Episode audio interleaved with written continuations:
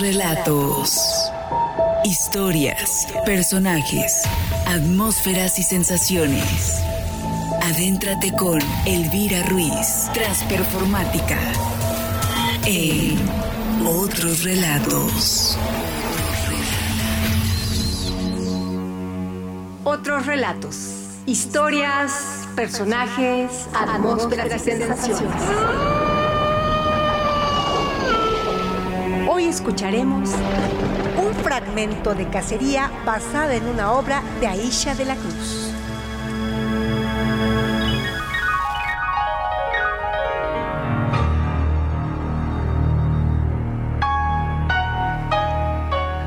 Gracias al rifle, Dad y yo pasamos mucho tiempo juntos. Los domingos vamos a cazar patos a la reserva. El mismo día de mi birthday maté al primero. Lo casé al vuelo, imagínate. La bala atravesó el cuello y lo degolló. Aún voló unos segundos con un muñón por cabeza y se empotró contra el tronco en el que estaba recostada. Me cayeron gotitas de sangre en la frente que se habían mezclado con la resina. Toqué la masa y era viscosa, una plastilina muy ligera. Daddy dice que en primavera los patos vuelan en bandadas de 100, disparas al cielo y llueven patos muertos. Muchos agonizan durante minutos, se desorientan, chocan contra los árboles como si estuvieran borrachos, hasta que una rama los perfora o simplemente caen desangrados. Hay árboles cuyo ramaje acaba en punta y allí aparecen muchos empalados. Los perros se ponen nerviosos porque no alcanzan a atraparlos. Sin duda era una niña ejemplar, aunque a veces perdía el tiempo fantaseando por culpa de ese programa de televisión, el de las noticias policíacas. Es cierto que le fascinaban y luego transformaba las historias, añadía detalles que ella misma inventaba, escenas sangrientas. Pensé que sería literata, narradora de historias terroríficas, pero no violenta. No, señor, porque ella fue una niña siempre bien vestida y sin pájaros en la cabeza. ¿Y qué me dices del gato? Por el amor de Dios, siempre tienes que salir con esa historia. Tenía ocho años. Exacto, ocho años. Los niños no consienten a esa edad. Sabía perfectamente lo que estaba haciendo cuando tomó el gato en brazos y corrió el pestillo del cuarto de baño. Es más, lo venía planeando porque el encendedor hacía días que faltaba. ¿Recuerdas?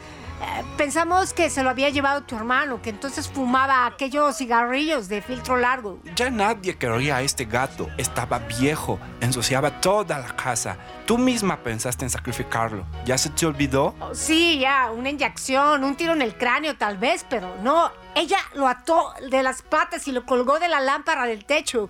Primero le rasuró los pelos para que no se prendieran en llamas.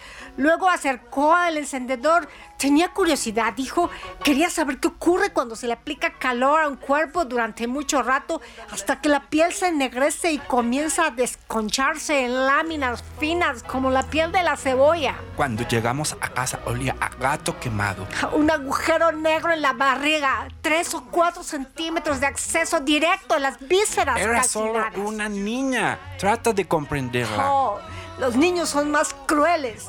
Estaba orgullosa como quien exhibe su gran obra cuando nos guió hasta el cadáver del gato. Hice entender que aquello estaba mal, que fue eh, mayor, eh, iríamos de casa. Pero aquello no estaba bien, cometí un error. Oh, aquello era terrible. Ya nunca más tuvimos animales domésticos. Y eso que ella insistía en tener un perrito. ¿Por qué lo hiciste? Pensé que sería divertido. Te entiendo. No, you don't, because mi concepto de diversión no coincide con el de la mayoría. Claro, tú disfrutas sin ataduras, sin reparar en lo que se supone moralmente correcto. Ellos también lo piensan. Todos lo habían pensado alguna vez, pero solo yo me atreví a comprobarlo, como cuando mataste al gato. Sí, pero ni siquiera maté a ese imbécil. Solo vomitó algo de papilla. Él mismo debía sentir curiosidad. No basta con creer ciegamente en lo que nos dicen. A veces, también hay que experimentarlo. Eso es diversión. Pero él no quería beber. Aunque al principio pareciera que le sentaba bien beber, tú lo obligaste, lo seduciste con tus modos tan... Tuve miedo de que no estuviera enfermo, de que todo fuera mentira. Dile al daddy que venga a cuidarme. Dile que estoy muy enferma. Hay alguien dentro, arañándome el cráneo. Intenta hacer un agujero para escapar. Logrará reventar las paredes. Ah, háblame de ese día en el que papá nos llevó al rancho, de los conejos y las codornices. Está bien, nenita. Cierra los ojos. Recuerda. Recuerda cómo enganchaba las presas en el perro Lucas. Sus enormes colmillos chorreando sangre de conejo. Conejitos blancos entre las fauces. No llores. Don't cry. Tienes suerte de ser distinta.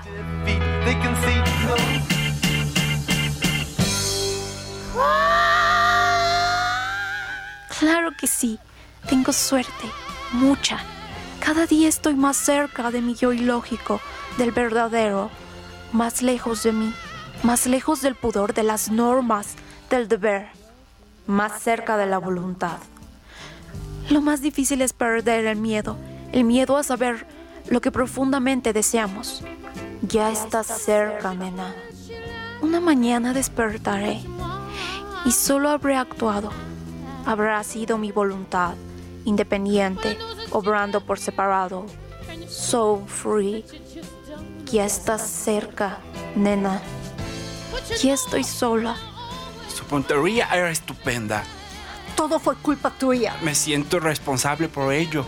Había instalado un pequeño campo de tiro en el jardín trasero de la casa y todos los fines de semana platicábamos. Yo me sentía feliz porque era el maestro y ella una alumna aventajada. No había ninguna necesidad. Las señoritas no disparan. Pero a ella le encantaban las pistolas. Recuerdo su rostro cuando desenvolvió el paquete y se vio frente a su rifle XCB2 nuevo y brillante como sus ojos claros. Color almendra. Sí, unos ojos duros pero hermosos. Nos tuvimos que mudar a otro barrio bajo una identidad falsa. Ahora somos los malos de las afueras de San Diego y nunca tuvimos ninguna hija. Durante el juicio, Fue terrible. cada mañana me asomaba a la ventana y había un centenar de personas pisoteando el césped del jardín.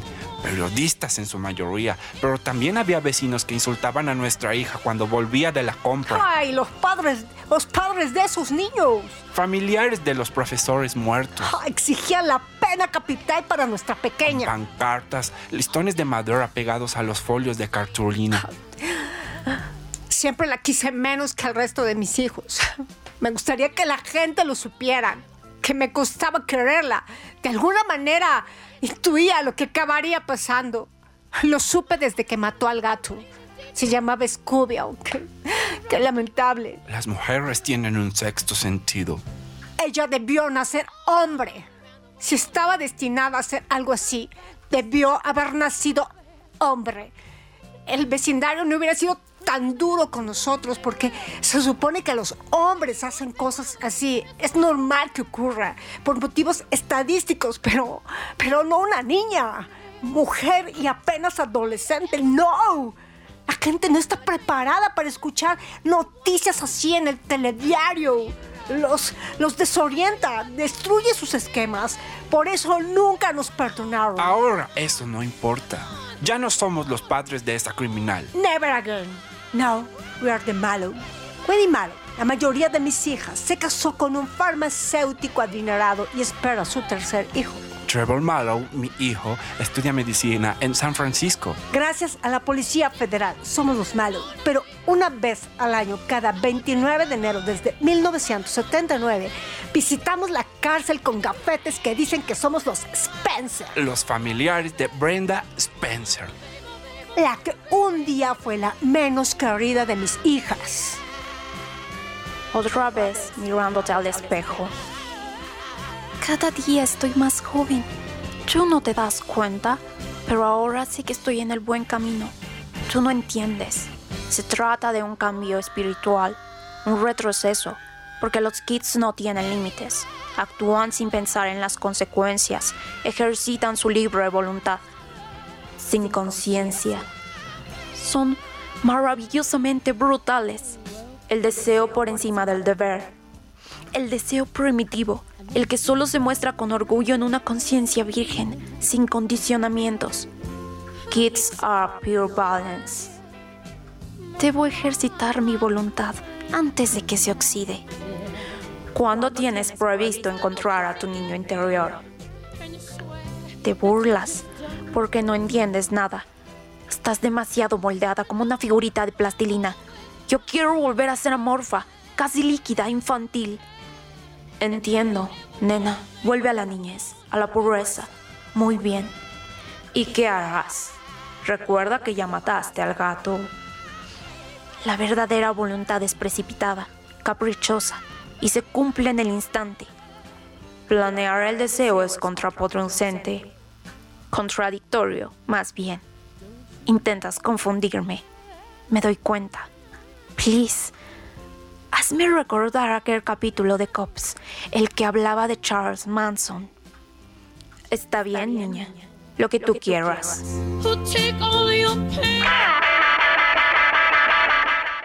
Ella estaba embarazada. Cenaba con varios amigos en su casa neoyorquina. Entraron por las ventanas. Cuchillos enormes, jamoneros. Querían su bebé. Querían la placenta. Escribieron en las paredes con sangre caliente. Escribieron Helter Skelter, una canción de los Beatles. Eso no me interesa. No me gusta esa música. Las alfombras chorreaban sangre. Le atestaron 20 puñaladas. Había gotas de sangre hasta el del techo. Escúchame, estás muy fea. Deberías cambiar tu rifle por un sujetador hinchable. No, no me vas a confundir con esa historia. Ya no pienso mirarme en el mirror. Y entonces, ¿cómo vas a saber si ya te has vuelto niña? Hay uno. Don't worry. Lo sabré. Yo. Y lo sabrá todo el mundo. Era lunes 29 de enero de 1979. Me desperté a la hora de siempre y desayuné con mi esposa antes de ir a trabajar. Salimos juntos de casa porque ella iba a pasar el día en el rancho de su hermana. Llevamos una cesta pequeña de pancakes. La pequeña seguía durmiendo. Era temprano. Hasta las 9 de la mañana no entraba en el high school. Nunca antes había hecho tonterías. Lo hubiéramos sabido porque sus profesores estaban obligados a avisar. Resultaron ser muy eficientes. Recibí antes la llamada de la escuela que de la policía. Excusé a mi hija en sus profesores. Dije que estaría enferma, que seguro había sentidose indispuesta y que había decidido guardar cama. Eran las 10 de la mañana. La habitación de esa niña, que no debió ser mi hija, era la más alegre de la casa. Porque entraba mucha luz y, y también porque, porque su ventana daba a la escuela elemental de Cleveland. Muchas mañanas, cuando ella estaba en la school, me asomaba a ver jugar a los niños en el patio de recreo. Hacía varios meses que ella se quejaba del alboroto, de, de los gritos, las risas, las carreras. Ah, se había vuelto muy, muy sensible a cualquier ruido. Eh, Ni siquiera podía escuchar ya música. Mi hija tomó su rifle y se apostó a la ventana. Vio a los niños y a sus maestros como patos que andaban por una charca rodeando por vacas gordas, blancos fáciles. A las 12 de la mañana recibí segunda llamada. Brenda Ann tiene buena puntería, le dije al inspector, pero él ya se había percatado. Pero entonces había oído a ocho niños y a un oficial de policía. Además, sobre el césped de la escuela yacían dos cadáveres, el de Burton Wanks, director de la escuela, y el de Mike Sugar, guarda de seguridad. Intentando proteger a los niños, había pagado a sus dos víctimas. Brenda se reía mientras disparaba. Eso me lo contó el inspector. Está trincherada en su casa, dijo. Salí del trabajo argumentando que me encontraba enfermo. Mi jefe me dijo que estaba pálido, que debía guardar reposo. Charlamos unos minutos sobre los remedios naturales de la cura y las enfermedades viricias. When I reached home, toda la manzana estaba rodeada por una cinta de plástico amarilla. Todos escuchaban algunos disparos. Mi hermana me dijo que ella salía en la tele. El sitio duró ah, cinco horas. Se le acabaron las balas o se aburrió. Al fin y al cabo, todo aquello era un juego. Y no hay juego que me acabe cansando. ¿Recuerdan su foto al día siguiente en todos los periódicos? Sus gafas de John Lennon, todo fue culpa mía. O mía, que no supe cómo lidiar con su odio. Ustedes son los responsables. Yo también.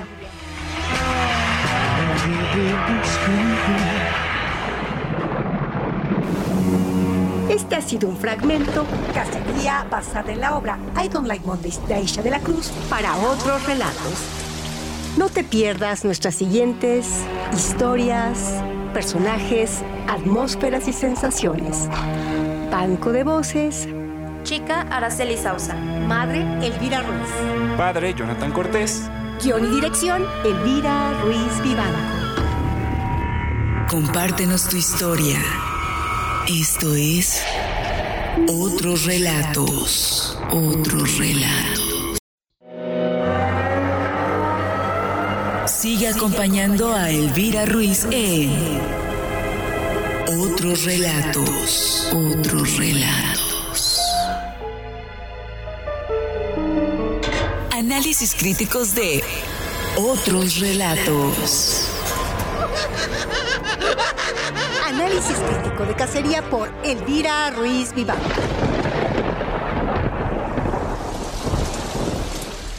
Desafortunadamente la violencia se ha convertido en una modalidad de goce en la vida cotidiana, lo que alarma aún más cuando el acto homicida es cometido por un sujeto quien puede llevar a cabo un pasaje al acto, quizá como respuesta a la angustia que le invade y que no puede tramitar, situación que guardadas las distancias ocurre en la obra Cacería, basada en la obra dramática I Don't Like Mondays de Aisha de la Cruz. A saber, de acuerdo con la investigación efectuada por Machare Carrera et al., el acto homicida en adolescentes se ha incrementado en esta época. Sin embargo, a esta problemática no se le ha dado la importancia suficiente y muy poco se conoce el cómo tratarla, convirtiéndose esos jóvenes a veces en sujetos de desecho y quedando por fuera la singularidad y el efecto de su acto. La psicosis es una estructura que se constituye en la infancia, sin embargo, en la adolescencia, en muchos casos, la estructura subjetiva pide de algún modo su reensamblaje, quizá porque a la adolescencia se le ubica como de carácter traumático. Es el tiempo en que la mayor parte de los desórdenes mentales se muestran, pues es un momento de resignificación de eventos anteriores y nuevos, eventos típicos de la adolescencia que reactivan parte de los contenidos inconscientes. La responsabilidad del psicótico en el acto criminal desde la psiquiatría define al acto criminal como la acción voluntaria de cometer un asesinato o herir de forma grave a un individuo denominándose a estas personas criminales por poseer una conducta que la ley lo tipifica como antijurídica e indigna. Aclaramos que el pasaje al acto es una noción procedente de la clínica psiquiátrica clásica introducida en el siglo XIX por la criminología. En ese momento de su conceptualización denotaba impulsividad de conductas auto o heteroagresivas, criminales, violentas o delincuentes. Silvia Tendrals pregunta, ¿A quién mata el asesino? Abordando este investigador el pasaje al acto como una respuesta desde lo real, donde el adolescente carece de recursos simbólicos para tramitar su angustia. El pasaje al acto conceptualizado por el psicoanálisis se sitúa del lado de lo irrecuperable, de lo irreversible. Es siempre franqueamiento, traspaso de la escena al encuentro de lo real, acción impulsiva cuya forma más típica es la defenestración. Jacques Lacan en su seminario de la psicosis explica que para que estemos en la psicosis tiene que haber trastornos del lenguaje. En todo caso, les propongo que adopten provisionalmente esta convención, dice Lacan. Luego, para hablar de psicosis es necesario realizar un diagnóstico diferencial a partir de los fenómenos elementales, las alucinaciones auditivas, la fragmentación corporal y los delirios propios de la estructura. En efecto, el psicoanalista francés intentará introducir la noción de causalidad en el campo mismo de la subjetividad, encontrar una causalidad propia intrínsecamente psíquica no reducible al orgánico, es decir, existe una causalidad psíquica que no responde al orden del orgánico. Esta causalidad plantea un punto en el que el sujeto logra consentir la alienación y luego posibilita la separación. Existen dos operaciones esenciales en la estructuración subjetiva del sujeto. Nos referimos a la alienación y a la separación. Cuando se habla de la operación lógica de alienación, se refiere a la construcción del sujeto, ya que al nacer el niño debe alienarse al otro primordial para constituirse como sujeto. Posteriormente, es necesario la operación lógica de la separación para que el sujeto se pueda constituir como sujeto inserto en el lenguaje y logre elaborar el deseo propio. Hay que tener en cuenta que el ser viviente es introducido al lenguaje por la madre o por quien cumpla esa función. Así la madre cumple la función de gran otro al que el niño debe alienarse para inscribirse en la cadena significante. Esta operación lógica de alienación es necesaria para que surja como sujeto. Hay alienación tanto en la neurosis como en la psicosis, pero este punto de sustracción, de inscripción de una falta, que es la operación de separación, no se produce en la psicosis. No hay allí sustracción del objeto A, no hay separación, por lo cual ese objeto, en lugar de inscribirse como falta, como ausencia, aparece en más. La estructura psicótica es de una fenomenología fecunda, alucinaciones, delirios, trastornos del lenguaje y comportamiento desorganizado. La falta del significante primordial dificulta al sujeto contar con recursos necesarios para tramitar la angustia. Por tanto, el sujeto frente a la ausencia de este significante tiene menos recursos para responder frente a lo traumático, frente a lo real. En la pubertad, el sujeto toma los referentes de la infancia para ahora resignificarlos y es aquí, en esta etapa, donde se permite entrar a la adolescencia. No se elimina lo vivido en la infancia, sino que determina nuevas identificaciones y qué camino seguir para que el adolescente pueda hacer una elección de su posición sexuada del lado masculino o femenino. Hay que recordar que la sexualidad siempre es abrupta para los adolescentes porque obviamente podemos comprender que el cuerpo está listo para los cambios, pero la psiquis no está preparada para toda la carga real que viene en ese momento dadas las transformaciones. Los cambios que irrumpen son los cambios corporales y biológicos propios de la adolescencia. Sin embargo, la imagen en el adolescente psicótico no puede ser ligada por la vía de lo simbólico, es decir, no tiene forma de metaforizar ni pasar por la palabra. Estos cambios de manera general serían los mencionados en el hombre como la aparición de los vellos en sus zonas íntimas, el ensanchamiento de los hombros y el cuerpo. En la mujer, el crecimiento de los senos, ensanchamiento de caderas y la menstruación, para lo cual se requiere el significante primordial que les permita hacer una mediación con el fin de aceptar esta nueva imagen. Por otra parte, la angustia de los adolescentes psicóticos se le puede aludir en el orden de lo irruptivo porque desborda al sujeto y él no puede metaforizar respuesta alguna debido a que cuenta con insuficientes recursos simbólicos. La angustia se puede aliviar en el psicótico a partir de actos, entre ellos está el pasaje al acto y el acting out. Cuando se habla de acting out se alude a un acto ejecutado por el sujeto que tiene el fin de exhibir ante el otro, es un llamado a ese gran otro bajo la modalidad de acto. El acting out es una escenificación, es como un momento silencioso donde el sujeto trata de incluirse en la escena todo el tiempo, a diferencia del pasaje al acto, donde el sujeto cae en la escena rotundamente. El acting out es esencialmente la demostración, la mostración no velada en sí, mientras el término pasaje al acto, originalmente planteado por la clínica de la psiquiatría, donde señalaba la impulsividad de conductas violentas, agresivas y criminales que tenían una significación patológica. El pasaje al acto, así como el acting out, son fenómenos que se pueden evidenciar tanto en la neurosis como en la psicosis.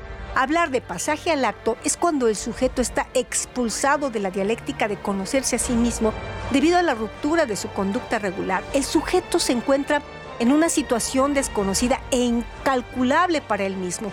Tal como ocurre en el desencadenamiento, de la misma manera se observa que luego de haber hecho un pasaje al acto, el sujeto nunca volverá a ser el mismo que era antes. Sí, porque el pasaje al acto representa para el sujeto una situación sin salida, ya que todo acto es en lo real y no tiene un desciframiento simbólico. El pasaje al acto también se caracteriza por la impulsividad, por la aparición imprevista y por lo tanto por un cambio repentino, una ruptura en la continuidad de la conducta. El pasaje al acto también tiene como característica el rechazo al saber. El sujeto no quiere saber nada y siempre es con relación a él mismo. Aquí existe la caída de la escena y por lo tanto después le resulta casi imposible al sujeto hablar en primera persona, es decir, se queda sin los pocos recursos simbólicos que tenía. Un aspecto importante para considerar dentro del pasaje al acto es cómo el sujeto asume este acto después de haberlo cometido. Existen casos en los que el sujeto psicótico se estabiliza luego de cometer el acto que lo llevó a salir de la escena de angustia que padecía. Hay que agregar que también los fenómenos de automatismo mental son característicos de la psicosis. El sujeto mantiene una irrupción de voces que trae consigo una invasión de ideas delirantes, de sentimientos de ataque y desvalorización hacia él. El sujeto comenta siempre ser objeto de burla de su familia.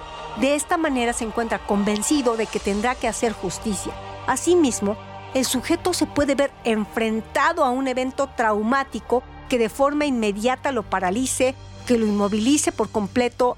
La cadena significante no le posibilita poner en palabras esta situación y el recurso más inmediato es la acción que tendrá el fin de aliviar al sujeto. En este sentido, la urgencia no puede dejar de ser concebida como del orden del acto en el sentido del acting out o del pasaje al acto.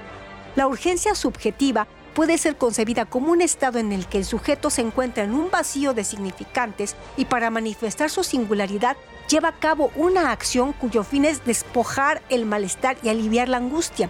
La urgencia subjetiva se define como cadena rota, cuestión que da cuenta en la clínica de dos fenómenos frecuentes, la angustia como pasaje al acto o acting out y la descomposición psicótica. La urgencia compromete la subjetividad del sujeto y un corte en la relación con los otros.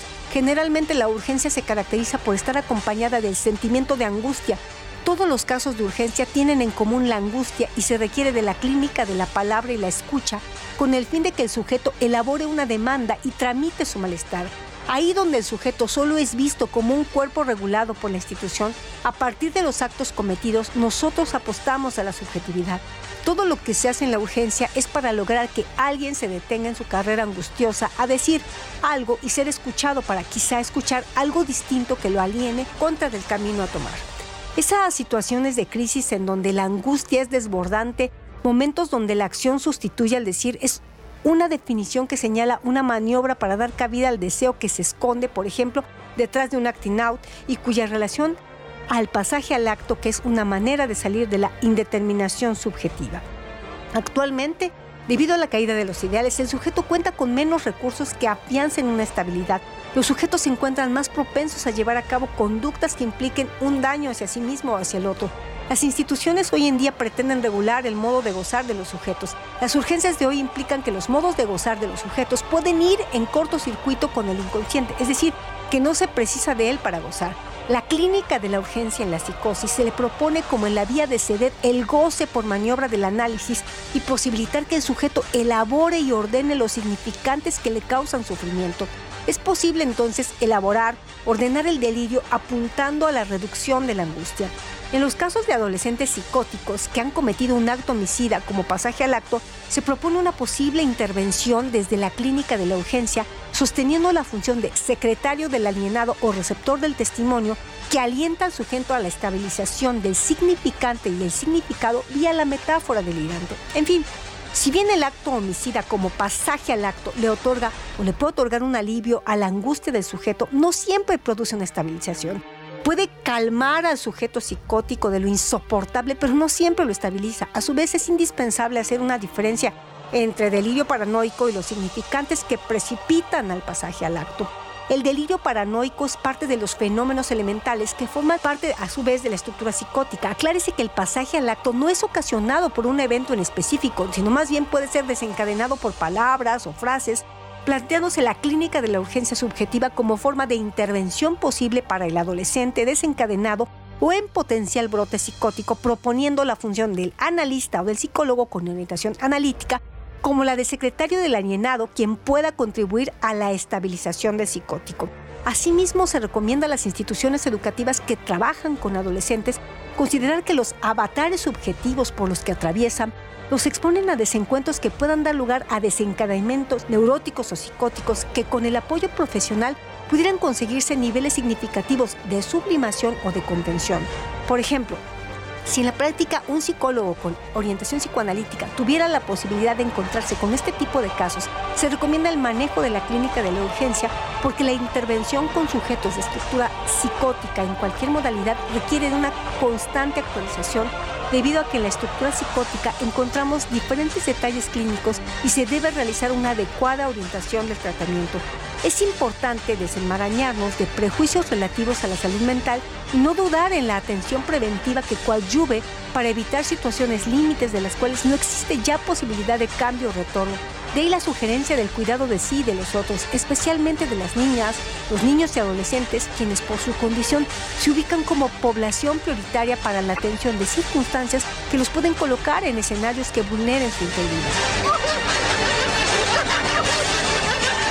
Interesante, ¿verdad? No te pierdas nuestros análisis críticos de otros relatos con Elvira Ruiz. Compártenos tu historia. Esto es Otros Relatos. Otros Relatos. Sigue acompañando a Elvira Ruiz en Otros Relatos. Otros Relatos. Además de otros relatos, te presentamos nuestra sección Datos Curiosos.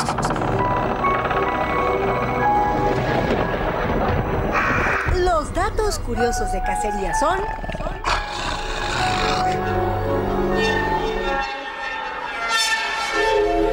¿Sabías que la violencia es una manera de actuar, una conducta, una oposición desarrollada, aprendida y ejercida en las relaciones entre los seres humanos, en las instituciones y organizaciones que construimos? ¿Sabías que se define la violencia como una acción ejercida por una o varias personas en donde se somete de manera intencional el maltrato, presión, sufrimiento, manipulación u otras acciones que atiende contra la integridad tanto física como psicológica y moral de cualquier persona o grupo de personas? ¿Sabías que la Organización Mundial de la Salud define la violencia como el uso intencional de fuerza física o poder hecho o amenaza contra uno mismo? Contra otra persona o contra un grupo o una comunidad que produce o tiene gran probabilidad de producir lesión, muerte, daño psicológico, entre otras? ¿Sabías que el homicidio es uno de los indicadores de violencia más incidentes? Si se comparan las tasas de homicidio en distintas regiones del mundo, se evidencia cómo Latinoamérica es una de las zonas más violentas. ¿Sabías que tenemos la percepción de que vivimos en una sociedad cada día más violenta, influyendo esta sensación poderosamente en los niños y adolescentes? ¿Sabías que la agresividad es una reacción fisiológica en el ser humano que puede derivar en violencia a lo largo de un continuum, definiéndose la agresividad como una característica de la naturaleza humana que ha sido fundamental para la evolución de la especie? ¿Sabías que desde la prehistoria las conductas agresivas del ser humano han sido la base de la supervivencia? Sin embargo, a lo largo de la historia, los comportamientos agresivos han modificado y ampliado este primer objetivo y han servido para que unos individuos sometan a otros y también para llevar a cabo la destrucción masiva del ser humano. ¿Sabías que la agresividad fisiológica incluye comportamientos como mínimo efectos negativos en el desarrollo psicológico de los niños, adolescentes y de su entorno, mostrándose una elevación al llegar a la edad adolescente? Siendo una conducta temporal, cuya intencionalidad y frecuencia suele disminuir como resultado de una intervención mínima o nula? ¿Sabías que se habla de un continuum, una evolución de la agresividad fisiológica hacia formas concretas de violencia que explicaría la evolución hacia conductas antisociales claramente patológicas que incluyen actitudes hostiles y alienadoras y oposición a las normas y valores sociales de la familia, la escuela, la sociedad? Las, formas más graves pueden llevar al maltrato de animales y agresiones físicas hacia otras personas, incluso con el resultado de muerte? ¿Sabías que la evolución desfavorable de la agresividad se asocia con el inicio precoz, la gravedad y frecuencia de los actos antisociales, la comorbilidad psiquiátrica, el bajo nivel intelectual, la historia familiar negativa, especialmente antecedentes de criminalidad o alcoholismo en uno o ambos progenitores, la educación inadecuada, severa, incoherente, crítica, sin cariño, con escasa intervención y baja supervisión, y con un ambiente socioeconómico desfavorable? ¿Sabías que los problemas que pueden aparecer al llegar a la edad adulta estarán relacionados con conductas antisociales y sus consecuencias? Problemas de adaptación social y laboral, trastornos psiquiátricos, redes reducidas de amigos, dificultades en las relaciones íntimas y mayor frecuencia de problemas de salud y muerte más temprana? ¿Sabías que uno de los delitos de mayor impacto social y que vulnera todos los derechos de una persona es el homicidio, causando más asombro cuando es cometido por un menor de edad? De ahí la importancia de indagar sobre las causas, motivaciones, intereses y razones por las cuales un sujeto elimina al otro, indagaciones que nos permitirán describir las características y realizar el posible perfil de los sujetos que cometen este tipo de delitos. ¿Sabías que es de vital importancia dar cuenta de las características y el perfil de los adolescentes quienes cometen homicidios, a fin de generar estrategias de prevención y tratamiento?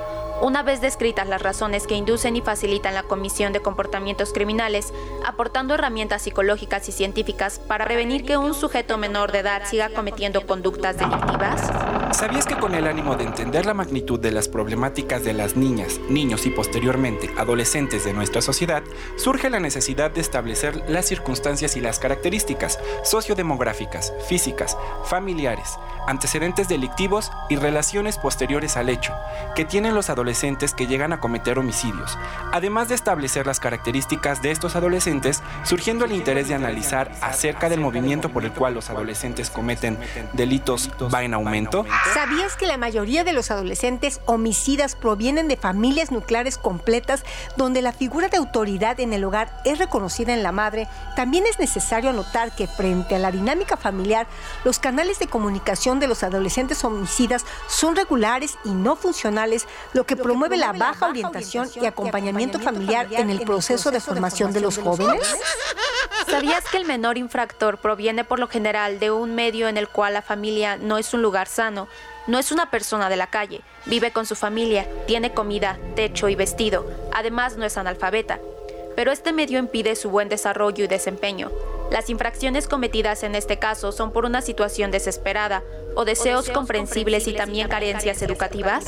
¿Sabías que las situaciones socioeconómicas de la mayoría del o de los responsables del menor es baja? No tienen ninguna o muy poca formación académica, lo que dice que de alguna forma los adolescentes de bajos estratos tienen mayor riesgo de cometer una infracción que aquellos que cuentan con mejores recursos económicos.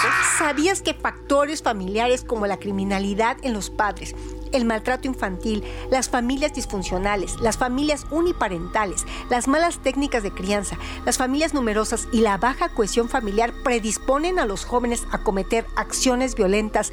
Entre tanto, ser testigos de violencia intrafamiliar o de actos violentos por parte de los padres predispone tanto a ser víctima como victimario de actos violentos. Se reconoce también que los niños víctimas de maltrato infantil tienen 53% más probabilidad de ser arrestados en la juventud y 38% más de cometer un crimen violento? ¿Sabías que según un estudio de Cambridge, aparece un seguimiento que se le hizo a 411 jóvenes desde los 8 años de edad, encontrándose factores de riesgo específicos para ser victimario y tener conductas antisociales a diferentes edades? Como factores predictores de conducta antisocial se destacan el comportamiento antisocial, la hiperactividad, la impulsibilidad e inatención, la inteligencia baja y los logros escolares escasos, la criminalidad familiar, los recursos económicos bajos de la familia y padres con baja educación? ¿Sabías que entre los factores independientes estudiados entre niños de 8 y 10 años se destaca que el ser problemático, osado, deshonesto, tener un padre convicto y padres con escasas conductas de crianza a esta edad predisponen a la delincuencia juvenil entre los 10 y los 16 años? ¿Sabías que en 1973, 11 años después de iniciado el estudio de Cambridge, se determinaron factores predictivos de violencia a los 20 años? Así se puntúa la presencia de cada uno de los siguientes cinco factores. Ingresos familiares bajos, familias grandes, padre convicto, escasas conductas de crianza por los padres e inteligencia no verbal baja.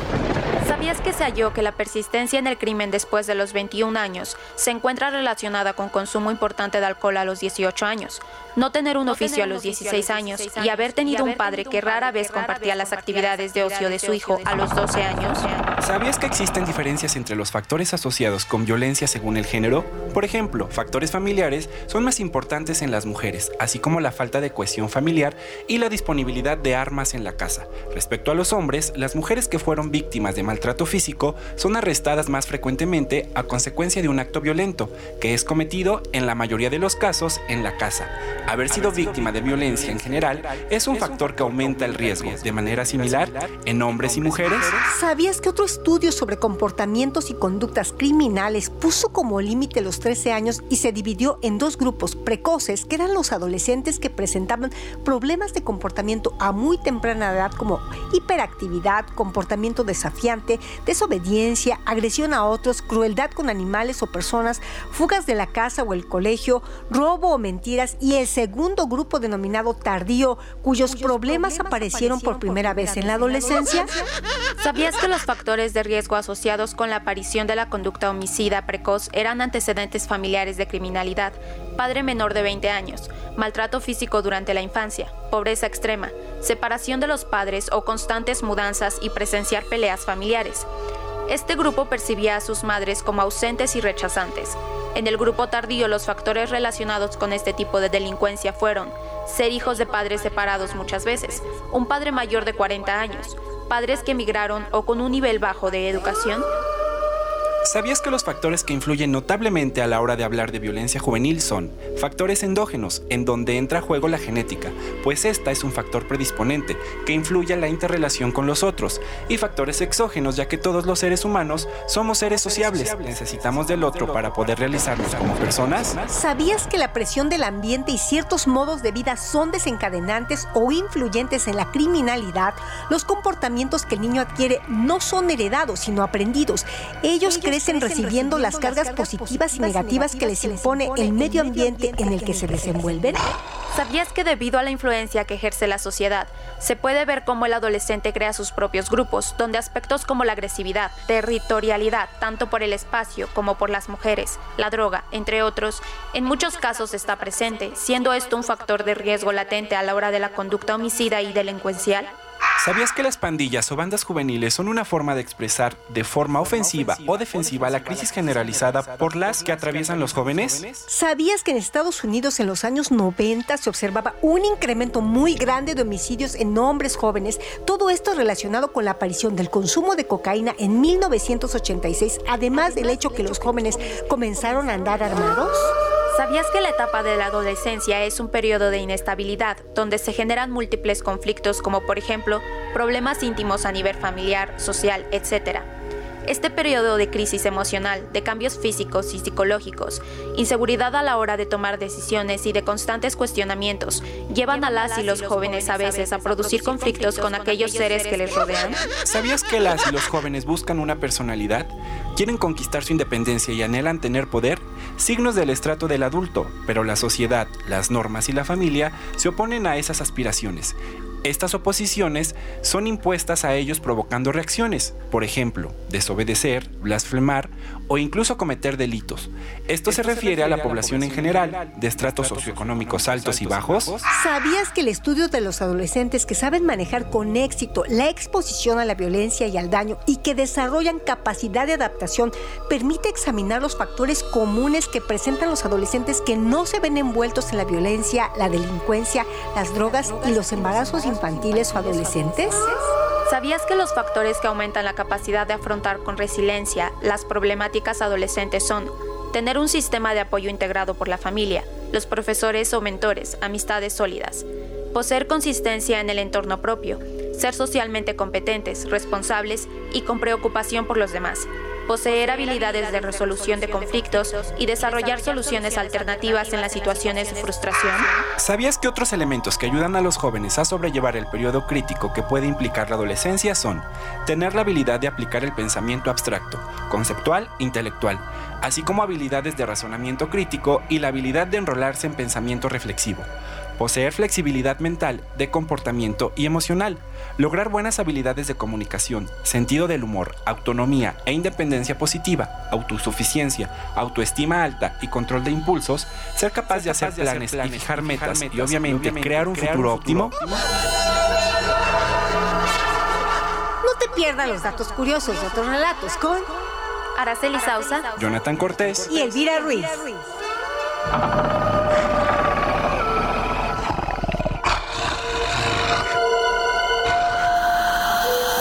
Hasta aquí llegamos en Otros Relatos. Historias, personajes, atmósferas y sensaciones.